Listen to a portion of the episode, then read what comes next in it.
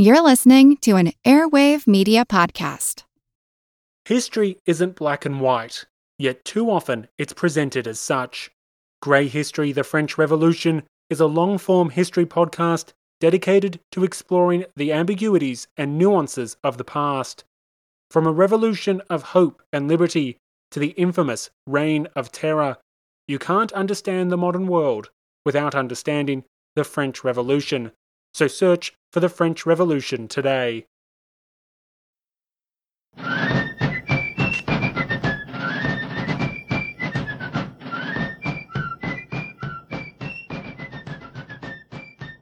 Hello, and thank you for joining the American Revolution. Today, episode 174 The British Changed Strategy. The winter of 1777 78 was a difficult turning point for the ministry in London.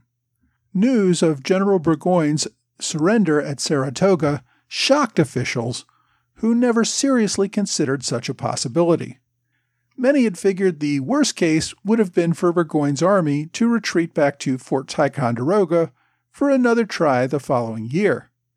Even before word of the surrender reached London, officials were growing increasingly skeptical of an easy way out of the American quagmire. In August, Prime Minister Lord North wrote one of his undersecretaries of state that, quote, It has been for many months been clear to me that if we cannot reduce the colonies by force now employed under Howe and Clinton and Burgoyne, we cannot send and support a force capable to reduce them. The British Army in America in 1777 was already much larger than the entire British Army around the world had been before the war began. Normally, Britain kept between 12,000 and 15,000 soldiers in Ireland in order to discourage revolts there. Because of the war in America, they had reduced the garrisons to around 3,000. In 1776, after one of two regiments in Jamaica sailed for New York to support General Howe, officials had to put down a planned slave insurrection that got its motivation from the reduction in military on the island. Much of the British Empire remained in peaceful obedience because subjects believed that defiance would not lead to victory, but only to a brutal suppression. With Britain removing so many soldiers from other outposts around the world to support the suppression of the American rebellion, Britain was putting its other colonies at risk. Howe's calls for more soldiers in America would only make the situation even more precarious in other parts of the empire.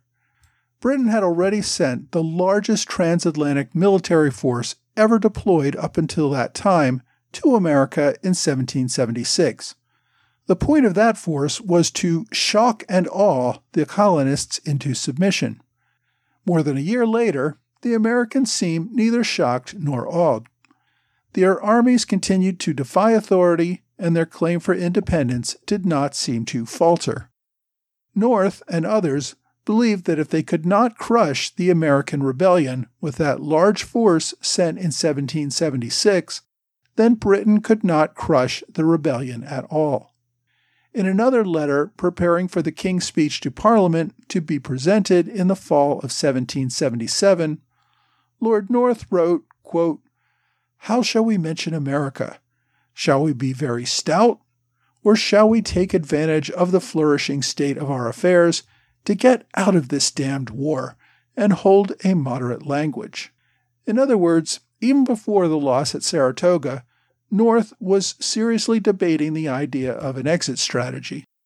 If there was one stalwart leader in London who was not looking for a way to resolve the war other than complete victory, it was none other than King George III. On November 20th, 1777, the king made his speech to the new session of Parliament.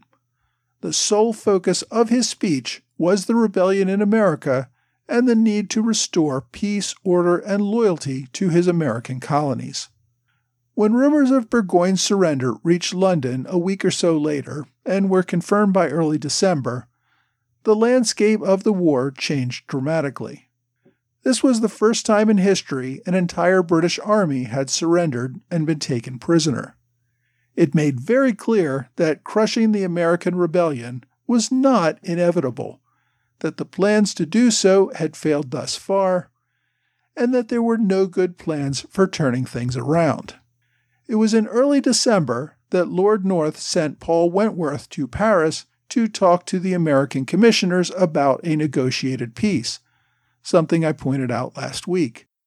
The American commissioners only used those negotiations to get France to move along its negotiation of a treaty of alliance with the U.S. About the same time that London was getting word of Burgoyne's surrender, it also received General Howe's resignation letter.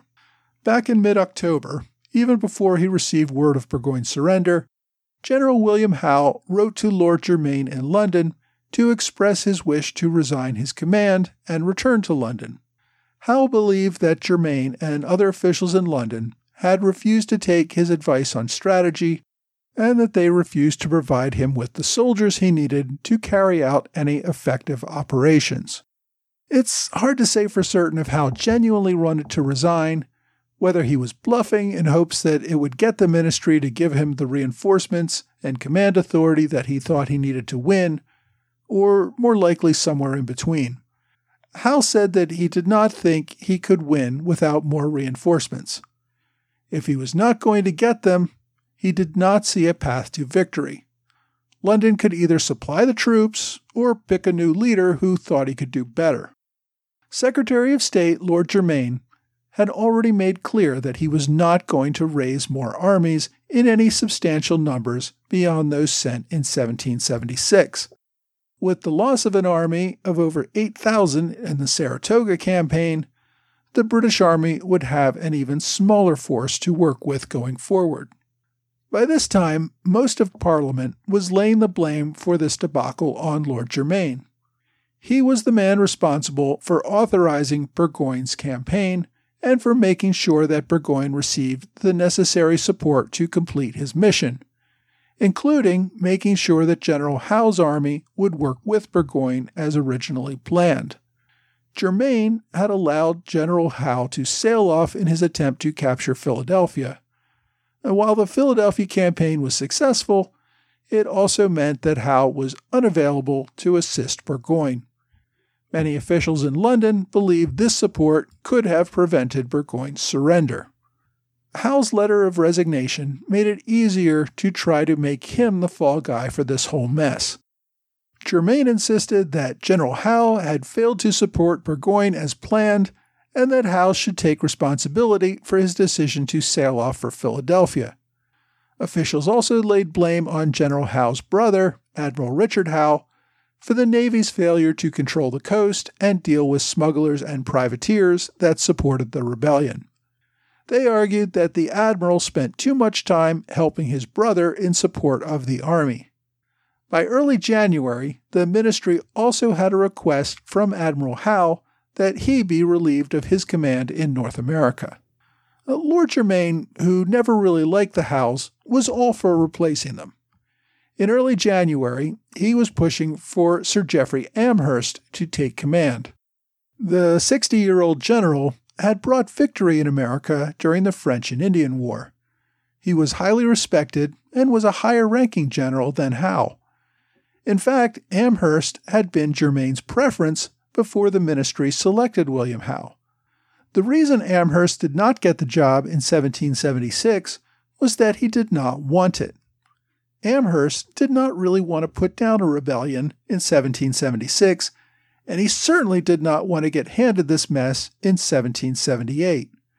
It's hard, though, to say no if the king requests that you take command.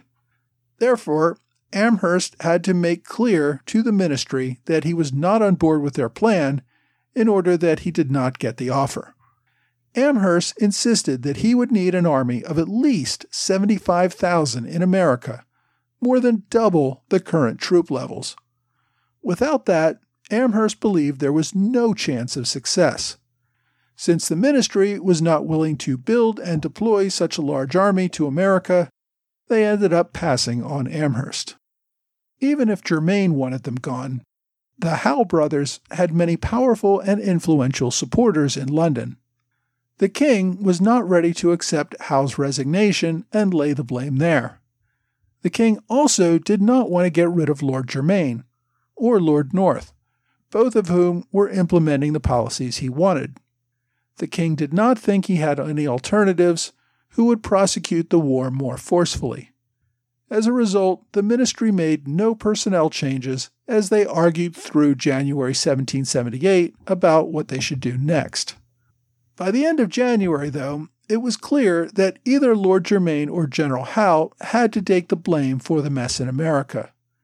The king told Lord North to decide which of them should go. North opted to keep Germain. This decision, as expected, created a political firestorm. The Chancellor, Lord Bathurst, threatened to resign in protest.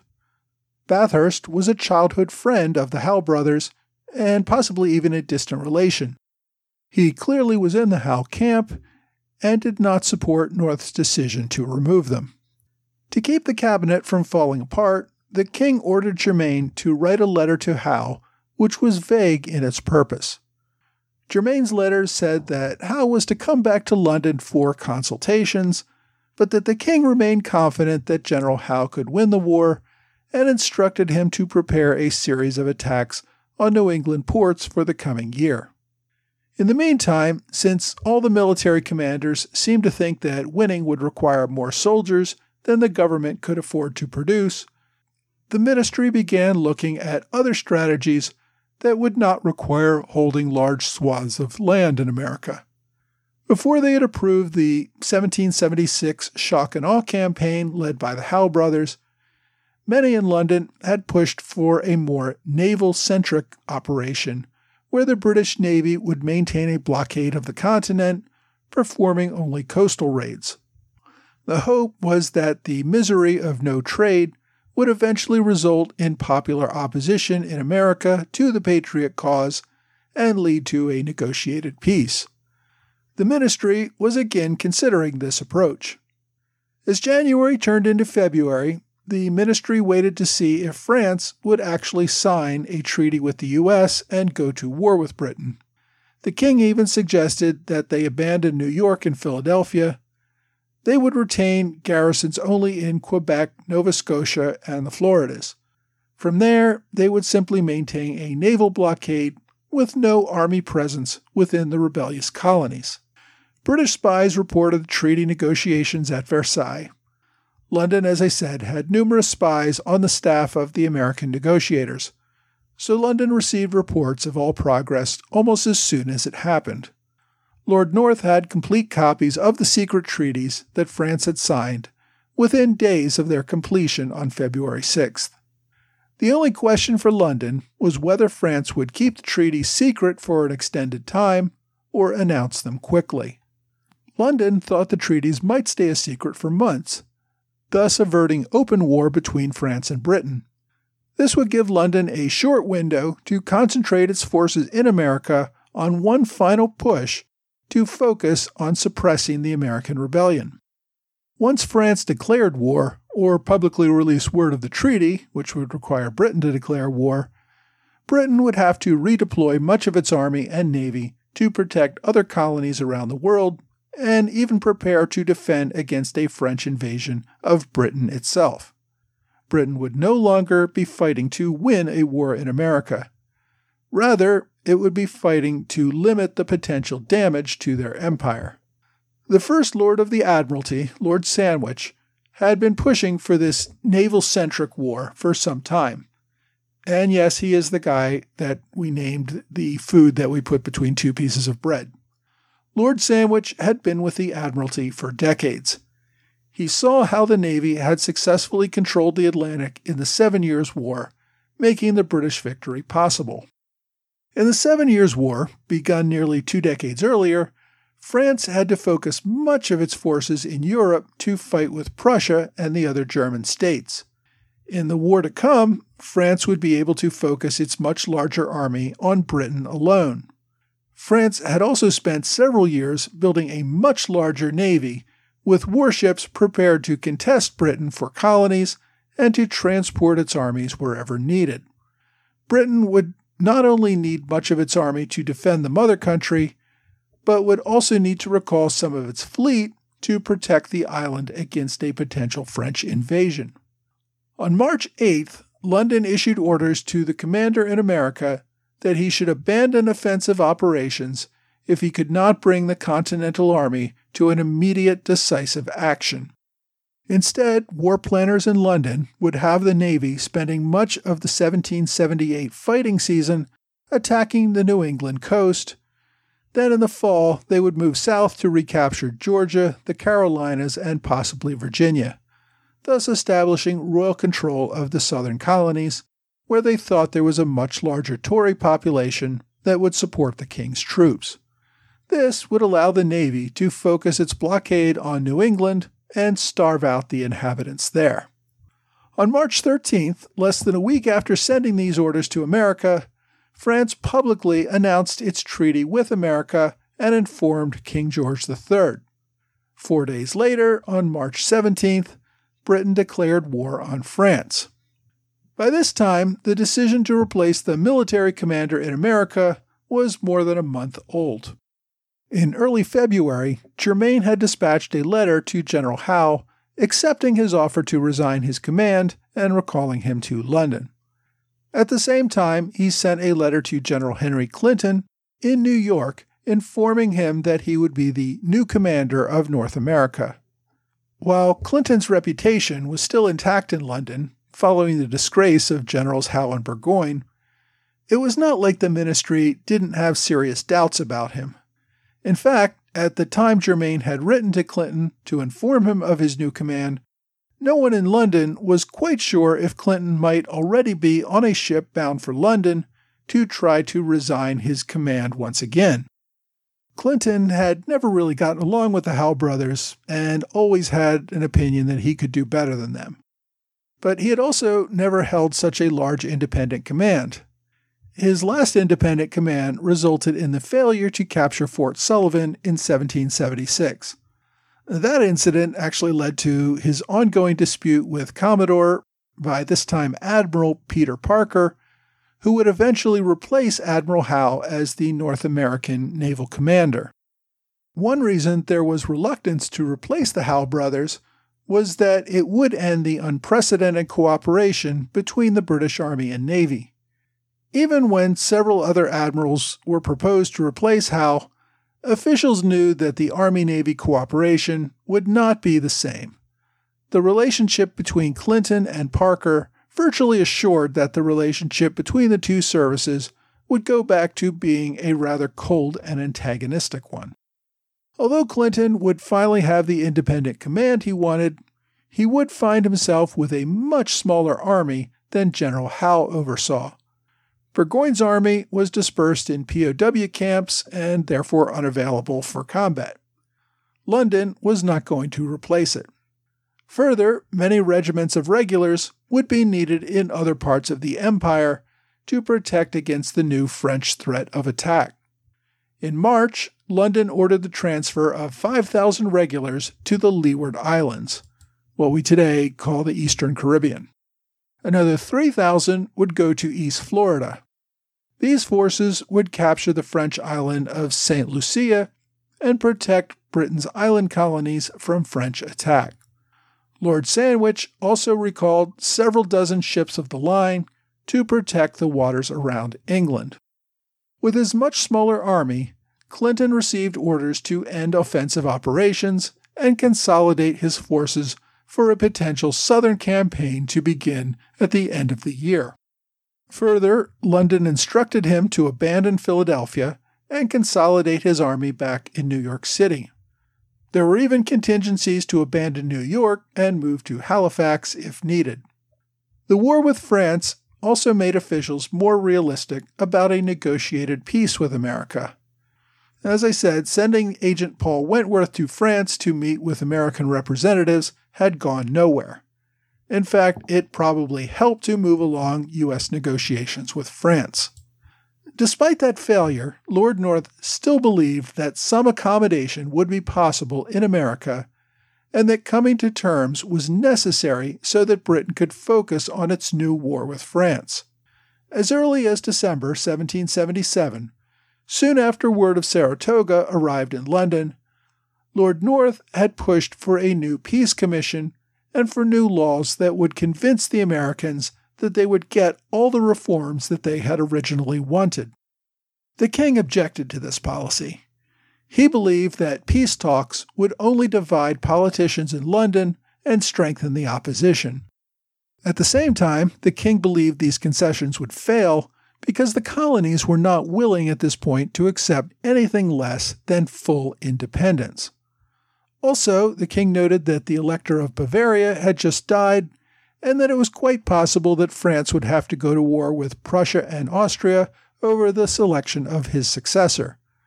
With the king opposed to concessions, Lord North tabled discussion of a peace commission until February.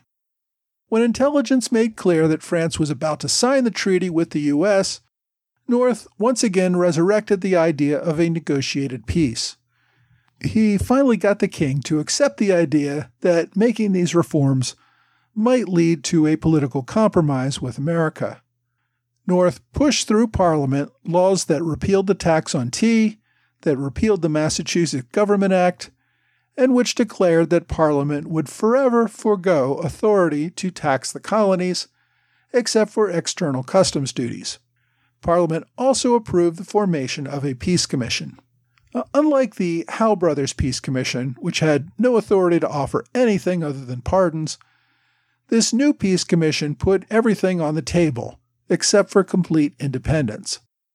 Commissioners could offer protection of colonial charters, repeal of all objectionable taxes, guarantee of no peacetime standing armies in the colonies, restoration of trade, essentially everything the First Continental Congress had requested in its petition, and more.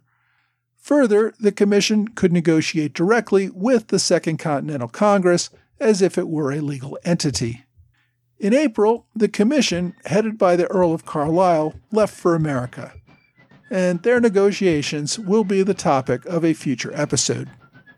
Next week, however, we return to Valley Forge as a Prussian officer named von Steuben brings professional training to the Continental Army.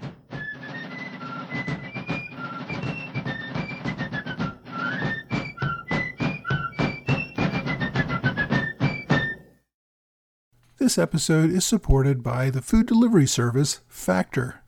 It's spring now, and we all want to spend more time outdoors enjoying life, not the kitchen. Factor ensures you have fresh, never frozen, chef crafted, dietitian approved meals that you can prepare in just two minutes. Each week, you get a menu of 35 meal options as well as 60 add ons, including breakfasts, on the go lunches, snacks, and beverages. You can customize your orders to get as much or as little as you want each week and can pause or make changes to your orders at any time. Factor is less expensive than takeout, and every meal is dietitian approved to be nutritious and delicious. It's the perfect solution if you're looking for fast, upscale options done easily. Now, they even have a special deal for fans of the American Revolution podcast. Head to factormeals.com slash ARP50 and use that code ARP50 to get 50% off your first box plus 20% off your next box. That's code ARP50 at factormeals.com slash ARP50 to get 50% off your first box plus 20% off your next box while your subscription is active. Hi, thanks for joining the American Revolution Podcast After Show. Thanks as always to Trey Nance and George Davis for their continued support at the Alexander Hamilton Club level on Patreon. Thanks also to Howard Germain, who made a one time donation via PayPal, and Kurt Avard, who made a generous one time donation via Venmo. Kurt, you may recall, recently spoke to me in a special episode about his new book, First Do No Harm. Kurt is also a friend of the show and a longtime listener. This week we heard about the politics in London over the winter of 1777 78. Even before France entered the war, the North Ministry was seriously debating an exit strategy. The shock and awe campaign of 1776 had clearly been a failure. Britain did not have the money nor the military resources to send a larger army that the generals wanted. Now, to a modern ear, this may sound strange. How can 70, 80, even 100,000 troops be a big deal to a country with a population of over 8 million? A general rule of thumb is that a country can sustain an army for at least a few years that constitutes 10% of its population. You have to consider that half the population was women, who were considered non combatants and rarely worked outside the home during this period. Another larger portion of the population was children. At the time, most parents had large families, since a fair percentage of their children would not survive to adulthood. Even so, Britain had probably between 2 and 2.5 million men of fighting age. Out of that, an army of 800,000 probably would not be considered unreasonable today. But the 18th century was a different world. This was still before the Napoleonic era, when the great powers of Europe found ways to produce armies that numbered in the millions. In the Seven Years' War, just a few years earlier, most major European powers marched with armies that numbered in the tens of thousands. Before the Industrial Revolution changed the economy, nations had real difficulties sustaining large armies in the field. More men had to remain on the home front producing food and other necessities that the army needed. British policy throughout the war relied on the idea that a sizable percentage of the local population would flock to the king's standard and supplement the regular army. In America, that never happened anywhere near the numbers they needed. So Britain needed to raise a much larger army from its home islands. Now, Britain had managed to produce an army of about 300,000 during the Seven Years' War. The number of British soldiers fighting in America was only about one tenth that size during the Revolution.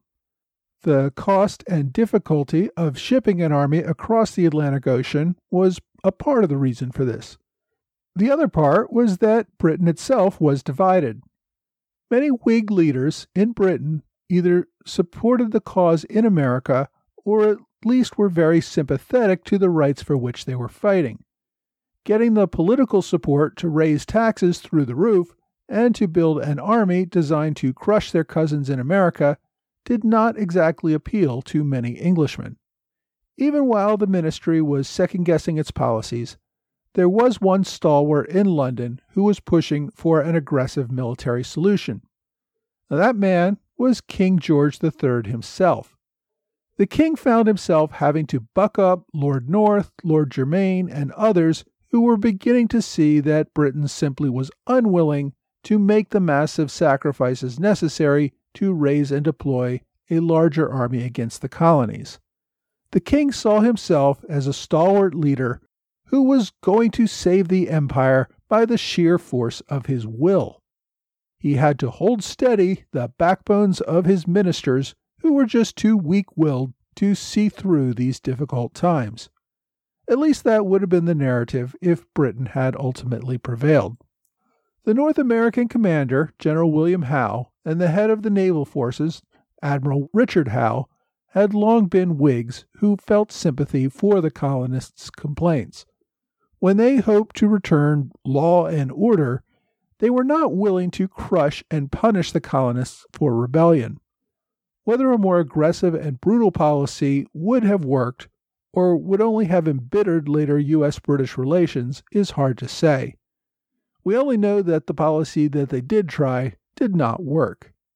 As the failure of that policy became clear, we see Britain making big changes, accepting General Howe's resignation and inviting Admiral Howe to resign were two of those changes.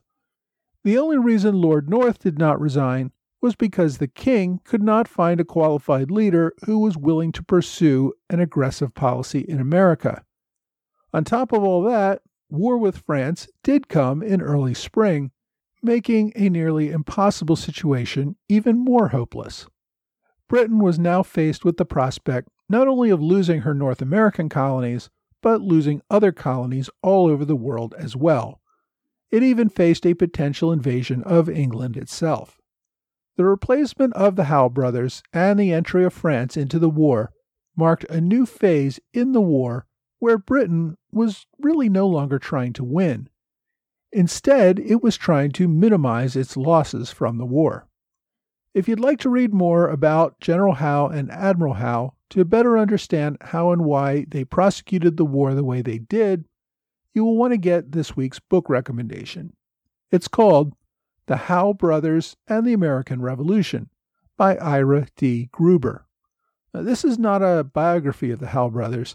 It focuses very specifically on the years that the Howes served in America, 1775 to 1778. It looks at the war from the perspective of General Howe and Admiral Howe during those important years. The book itself is just over 350 pages, not counting appendix and index. It's an older book, first published in 1972. The author, Ira Gruber, is a longtime history professor who has written a number of other books related to military history. He's still a professor emeritus at Rice University. So, if you're interested in Howe's leadership of the war, get a copy of The Howe Brothers and the American Revolution. My online recommendation is a pamphlet written in 1778 entitled A Letter to Lord George Germain, written by an Englishman who purportedly lived in America. This is an 85 page pamphlet published and distributed in London in 1778, which called for an end to the war and a compromise and political reconciliation with the colonies. Although, in the end, this pamphlet is just one man's opinion, I think it gives a good flavor for Whig sentiment in London during that time. As always, you can search for the pamphlet on archive.org or just use the direct link on my website or in the blog entry for this episode. Just go to blog.amrevpodcast.com. If you're looking for this after future episodes are released, you may need to search for the episode number 174 to find the information on the blog. Well, that's all for this week. I hope you will join me again next week for another American Revolution podcast.